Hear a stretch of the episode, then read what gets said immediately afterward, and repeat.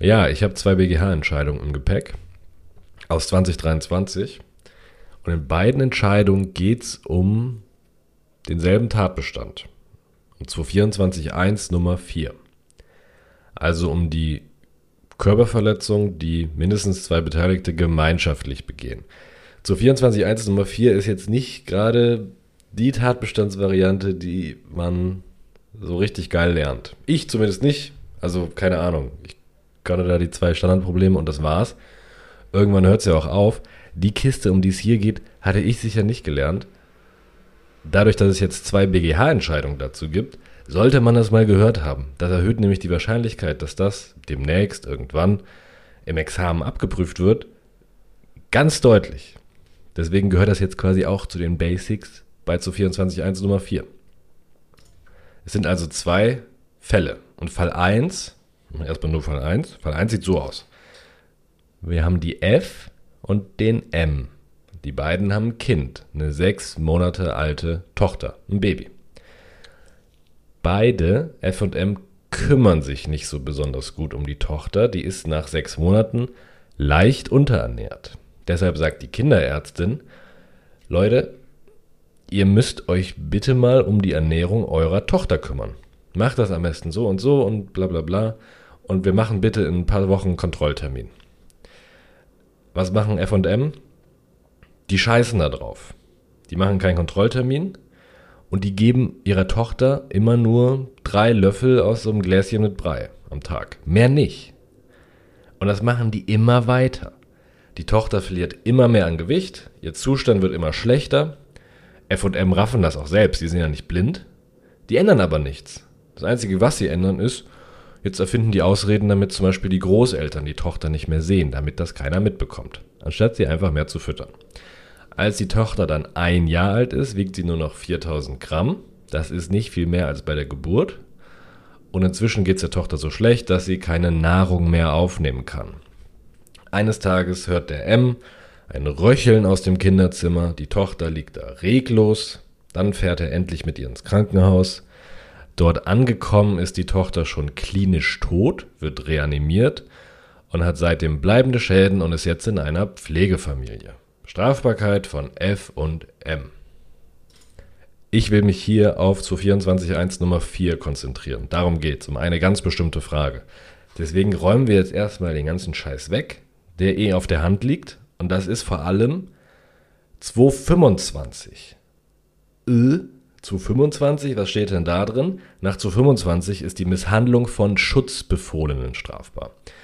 Da steht im Wesentlichen drin, wer eine minderjährige Person, um die er sich kümmern muss, böswillig vernachlässigt, dadurch an der Gesundheit schädigt, der wird bestraft. Absatz 1.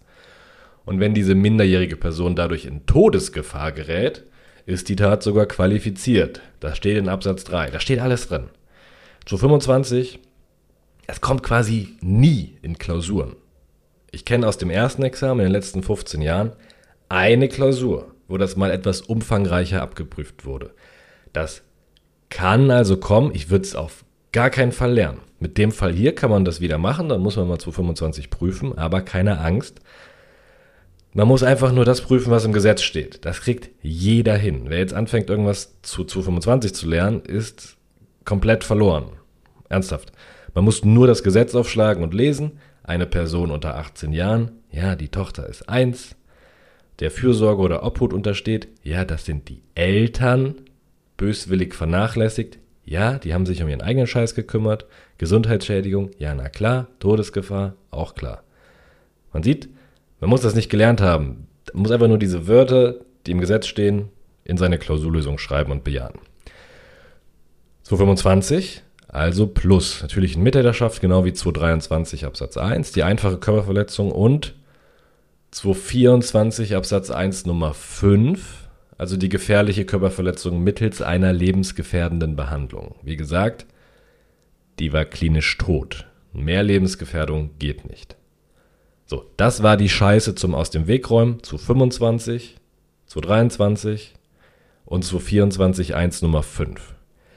Die einzige große Frage dieses Falls ist, haben F und M diese Körperverletzung auch gemeinschaftlich begangen.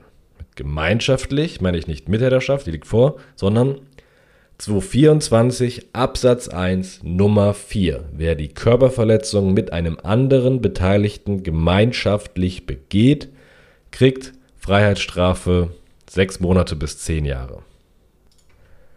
Normalfall dieser Nummer 4 ist, zwei Menschen schlagen zusammen einen anderen Menschen kaputt. Ganz einfach. Zwei hauen einem in die Fresse. Dann ist die Nummer 4 verwirklicht, weil das Tatopfer hat nicht einen, sondern zwei, drei, vier, fünf, zehn Agro-Leute vor sich und denkt sich, ach du Scheiße, jetzt kann ich gar nichts machen, ich brauche mich gar nicht erst wehren, ich muss das gar nicht erst versuchen, das klappt eh nicht, fliehen kann ich auch nicht, scheiße, scheiße. Ich kann mich höchstens noch selber schützen und hoffen, dass ich jetzt nicht umgebracht werde. So ungefähr. Mit anderen Worten, Nummer 4 ist Plus, wenn mindestens zwei Leute so zusammenwirken, dass sie dem Opfer unmittelbar Gefahr erhöhend, das ist so das Schlagwort, unmittelbar Gefahr erhöhend gegenüberstehen, sodass es dem Opfer erschwert ist, sich zu wehren, auszuweichen, zu fliehen. Das ist die Definition. Zwei Menschen hauen einen in die Fresse und der eine denkt sich, ach du Scheiße, das sind zwei, das sind fünf, Jetzt kann ich mich nicht wehren, ich kann nicht fliehen, ich kann nicht ausweichen, ich bin denen ausgeliefert, die sind eine Übermacht. Das ist Nummer 4. Das regelt der Normalfall von Nummer 4. Das heißt aber auch, wenn das Tatopfer zwar zwei Leute vor sich hat, von denen aber nur einer agro ist. Ne? Der eine ist agro, der andere steht aber in der Ecke, raucht und guckt sich das genüsslich an dann ist das kein zur 24.1 Nummer 4. Dann stehen dem Opfer ja gar nicht zwei Leute gefahrerhöhend gegenüber, denn von dem zweiten geht hier gar keine Gefahr aus. Ne? Wenn also nur einer austickt, der andere sich aber total passiv verhält, Fehlanzeige, keine Nummer 4. Das heißt, da müssen schon mehrere agro sein.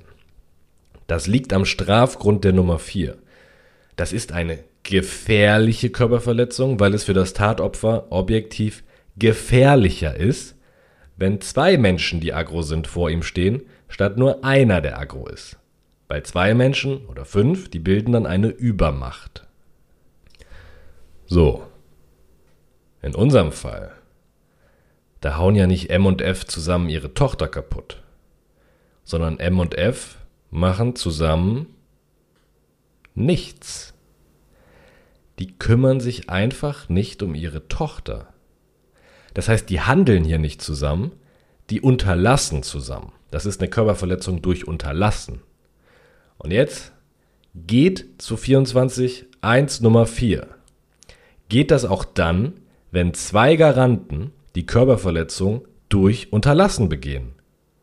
Geht das? Wenn zwei Garanten unterlassen, ist das trotzdem mit einem anderen Beteiligten gemeinschaftlich? That is the question. Und der BGH sagt hier, nö. Wenn zwei Garanten gemeinsam eine Körperverletzung durch Unterlassen begehen, ist das nicht Nummer 4. Und den Grund habe ich gerade schon genannt. Es ist das Argument, zu dem man in Strafrechtsklausuren sehr oft zumindest irgendwas sagen kann, zum Strafgrund für diese Qualifikation, für die Nummer 4. Der Strafgrund für die Nummer 4 ist nämlich die erhöhte Gefährlichkeit, wenn man nicht einen Agromenschen, sondern zwei Agromenschen vor sich hat. Ist es aber gefährlicher, wenn sich nicht nur ein Mensch nicht um mich kümmert, sondern wenn die sich zusammen nicht um mich kümmern. Also Normalfall, zwei Agromenschen stehen vor mir und hauen mir beide auf die Fresse. Aber hier ist es so, dass ich nicht nur einer nicht um mich kümmert, sondern dass sich zwei Menschen nicht um mich kümmern. Und dadurch, dass sich zwei nicht um mich kümmern, kriege ich ja nicht noch mehr auf die Fresse. Dadurch habe ich ja nicht noch mehr gebrochene Knochen, wie bei zwei Agromenschen, sondern die Tochter, die kriegt weiterhin genauso wenig Essen wie vorher. Für die ändert sich gar nichts, ob jetzt einer zuguckt und ihr kein Essen gibt oder ob zwei zugucken und ihr kein Essen geben. Die hat in beiden Fällen gleich wenig Essen. Das heißt, im Normalfall bei zwei Leuten habe ich nicht nur eine gebrochene Nase, sondern auch einen gebrochenen Arm, mehr gebrochene Knochen, mir geht es noch schlechter, intensivere Körperverletzungen. Aber wenn beide einfach nur nichts tun, geht es mir genauso schlecht, als würde nur einer nichts tun. Kann man vielleicht vergleichen mit dem Fall, dass ein zweiter Typ in der Ecke steht und raucht. Der steht da rein passiv. Das macht die Körperverletzung nicht gefährlicher. Und die Körperverletzung durch Unterlassen ist eben genauso passiv, als würde da einer stehen und rauchen, statt der Tochter Essen zu geben. Anders gesagt, wie viele Menschen dabei zugucken, wie die Tochter verhungert, das ändert nichts am körperlichen Leiden der Tochter. Die verhungert in jedem Fall genauso sehr. Man kann das sicher anders sehen, aber das ist der Kern der BGH-Entscheidung. Wenn zwei Garanten zusammen eine Körperverletzung durch Unterlassen begehen, ist das keine gemeinschaftliche Begehung nach 224.1 Nummer 4, weil sich durch dieses rein passive Verhalten die Gefährlichkeit für das Opfer nicht erhöht. Weil also der Strafgrund der Nummer 4 hier nicht einschlägig ist. Das passt nicht beim Unterlassen. Es passt nicht. Es fehlt diese Modalitätenäquivalenz aus 13. Aber das klingt schon wieder zu kompliziert, würde ich drauf scheißen. Wie viele Menschen dabei zugucken, wie die Tochter verhungert, ändert nichts am körperlichen Leiden der Tochter. Die verhungert in jedem Fall genauso sehr. Das würde ich mir merken. So, das war der zweite Strafsenat im Januar. Im Mai kam dann der fünfte Strafsenat. Und Achtung, wenn man das bis jetzt gerafft hat, ist alles gut, denke ich. Dann kann man da super Punkte holen im Examen. Jetzt wird's verwirrend. Und ich würde auch tendenziell drauf scheißen, auf das, was der fünfte Senat sagt, auch wenn der jetzt nicht unbedingt Unrecht hat. Das macht es nur kompliziert. Und dadurch kriegt man jetzt nicht viel mehr Punkte. Der Fall ist schon kompliziert und auch schlimm, ganz, ganz stark vereinfacht. Wir haben A, B und C und die erwerben, fette Anführungszeichen, von einem anderen die F. Die F, eine Frau. Und die zwingen sie in ihrem Haus zur Prostitution. Die F hat eine schwere psychische Erkrankung, paranoide Schizophrenie. Als sich dann diese Erkrankung sehr stark äußert und die F schreit und krampft und der geht's total schlecht, richtig übel, die ist richtig am Arsch, bringen die drei die F in die Garage. In der Garage stehen dann B und C um die F rum und die vereinbaren, keinen Arzt zu rufen. Wir machen nix. Wir holen keinen Arzt, weil dann verlieren wir ja die F. Stattdessen, statt einen Arzt zu rufen, wird die F gewürgt und ihr wird Wasser gegeben, in das vorher ganz viel Salz gemischt wurde. Irgendwann stirbt die F und man kann später nicht mehr feststellen, ob die gestorben ist, weil die gewürgt wurde oder weil die Wasser mit Salz bekommen hat. Man weiß auch nicht, wer gewirkt hat, wer ihr das Wasser gegeben hat, ob das abgesprochen war. Man weiß gar nichts. Blöde Situation für ein Gericht. Deshalb in dubio pro reo kein Tötungsdelikt. Man weiß einfach nicht, was abgegangen ist. Aber, zwar kein Tötungsdelikt, aber was man weiß, wir haben eine Körperverletzung durch Unterlassen. 223, 13. Denn die waren alle drei Garanten, ich würde sagen aus Ingerenz, weil die eine kranke Frau gehalten und zur Prostitution gezwungen haben. Ich würde das pflichtwidriges Vorverhalten nennen. Und indem sie keinen Arzt gerufen haben, haben sie die F an der Gesundheit geschädigt. Große Frage, genau wie in Fall 1. War das gemeinschaftlich nach 224.1 Nummer 4? Weil die gemeinschaftlich keinen Arzt gerufen haben. Also weil die hier auch gemeinschaftlich nichts gemacht haben, um ihr zu helfen. In dem einen Fall haben die nicht gefüttert, in dem anderen Fall haben die keinen Arzt gerufen. Eigentlich könnte man hier jetzt ja wieder sagen, naja, ob einer keinen Arzt ruft oder ob alle drei keinen Arzt rufen, der F geht es gleich schlecht. Der geht es ja nicht schlechter, weil jetzt alle drei keinen Arzt rufen. Das ist genauso, als würde da nur einer stehen. Keine erhöhte Gefährlichkeit, Strafgrund passt nicht, genau so, wie ich es eben erklärt habe. Und wahrscheinlich würde ich es auch so machen in der Klausur. Der fünfte Strafsenat sagt hier, ja, ja, wir kennen das Urteil, finden wir vielleicht nicht so toll. Passivität reicht nicht aus, wissen wir auch. Aber, Unterschied. Die haben hier ja gemeinsam verabredet, keinen Arzt zu rufen. Die haben sich gemeinsam zu einem Nichtstun verabredet und waren dabei alle drei gemeinsam am Tatort. Die haben einen Stuhlkreis gebildet, haben gesagt, wir rufen keinen Arzt. Dadurch haben die gegenseitig sich in ihren jeweiligen Tatentschlüssen verstärkt. Tatentschluss, wir rufen keinen Arzt. Alle drei sagen zusammen, wir rufen keinen Arzt. Stärkerer Tatentschluss. Nochmal in dumm. Durch die Verabredung aller am Tatort gab es einen Gruppenzwang. Keiner von uns holt Hilfe von außen. Das war der Gruppenzwang.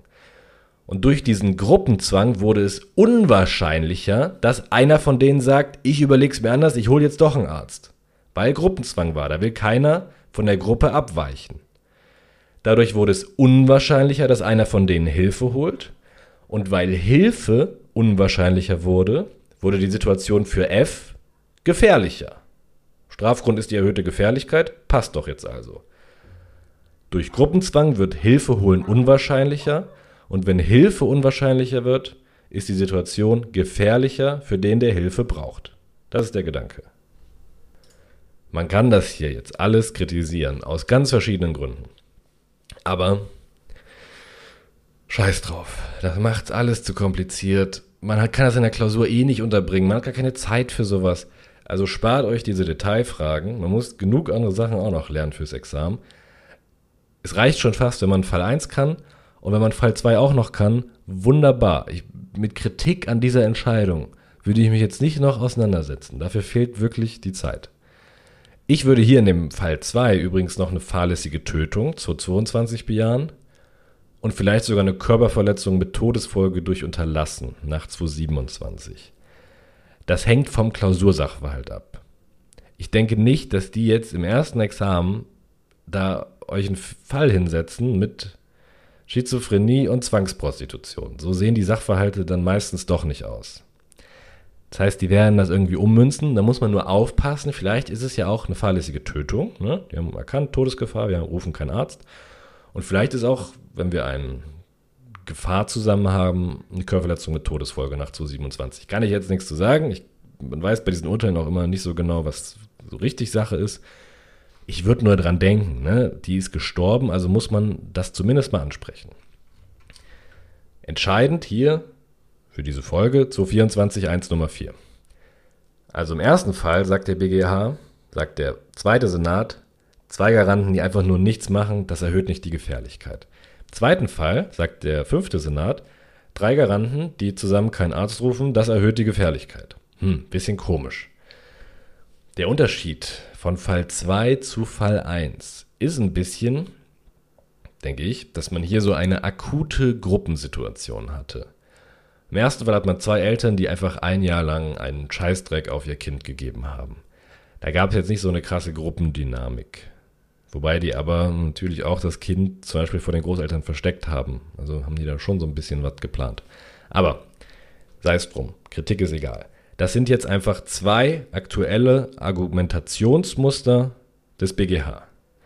Der Ausgangspunkt für 224.1 Nummer 4 ist, Strafgrund ist die erhöhte Gefährlichkeit für das Opfer. Eine erhöhte Gefährlichkeit habe ich, wenn zwei, drei, vier, fünf Agromenschen, aggressive Menschen dem Opfer gegenüberstehen. Das ist nämlich gefährlicher als nur ein Agromensch. Wenn aber jemand nur passiv ist, reicht das nicht für die Nummer 4. Weil jemand, der nur passiv ist, macht die Körperverletzung nicht gefährlicher. Der steht da und raucht und guckt zu. Fall 1. Zwei Garanten, die einfach nur zusammen nichts machen. Ihr Kind nicht füttern dann macht es für das Kind keinen Unterschied, ob es von einem, zwei, dreien, von zehn Leuten nicht gefüttert wird. Egal wie viele Menschen der Tochter beim Verhungern zusehen, das Verhungern bleibt gleich. Deswegen keine erhöhte Gefährlichkeit, wenn zwei Garanten hier nichts tun. Und ohne erhöhte Gefährlichkeit keine Qualifikation. Das ist der Strafgrund für 224.1 Nummer 4. Im zweiten Fall drei Garanten, die sich noch am Tatort, die sind alle am Tatort, konkret verabreden, keiner von uns holt Hilfe. Pinky Swear. Ne? Keiner macht was. Dadurch entsteht Gruppenzwang zum Nichtstun. Gruppendynamischer Effekt nennt der BGH das. Gruppenzwang ist dem zu banal. Und wegen diesem Gruppenzwang wird Hilfe, Hilfe holen, unwahrscheinlicher. Und dadurch wird es gefährlicher für das Opfer, das braucht ja Hilfe. Wenn ihr das so auseinanderhalten könnt, Fall 1 und Fall 2, good for you. Und das ist dann 18 Punkte. Mir wäre das zu kompliziert. Ich würde, weil ich faul bin, egal welcher Fall kommt, mir vor allem das Argumentationsmuster aus dem ersten Fall merken. Egal wie viele Leute tatenlos zuschauen, für das Opfer bleibt die Situation gleich beschissen. Deswegen keine erhöhte Gefährlichkeit. Kann ich mir gut merken. Finde ich einfach und das klappt in beiden Fällen. Das sind sehr heiße Entscheidungen. Wird früher oder später definitiv laufen. Deswegen noch eine letzte Randinfo. Nach ganz, ganz herrschender Meinung müssen das bei 224.1 Nummer 4 übrigens keine Mittäter sein. Da steht zwar gemeinschaftlich, und das klingt so wie die Mittäterschaft in 25.2, da steht aber, wenn man genau liest, mit einem anderen Beteiligten gemeinschaftlich. Und Beteiligte sind nach der Legaldefinition in 28.2 StGB, 28.2, da steht Beteiligte, Klammer auf, Täter oder Teilnehmer, Klammer zu. Das ist eine Legaldefinition. Das heißt, Beteiligte meint Täter oder Teilnehmer. Und wenn im 224 steht Beteiligte, dann sind auch Teilnehmer mit gemeint, vor allem Gehilfen. Wollte ich noch loswerden, weil das so eine Standardfloskel in jeder Klausur ist, wo 224 1 Nummer 4 drankommt. Das schreiben die immer zuerst rein in die Musterlösung. Nicht nur Mittäter, weil Beteiligte meint ja auch Teilnehmer. Das steht da immer drin. Jetzt könnt ihr es auch reinschreiben. Das war's. Ciao, ciao.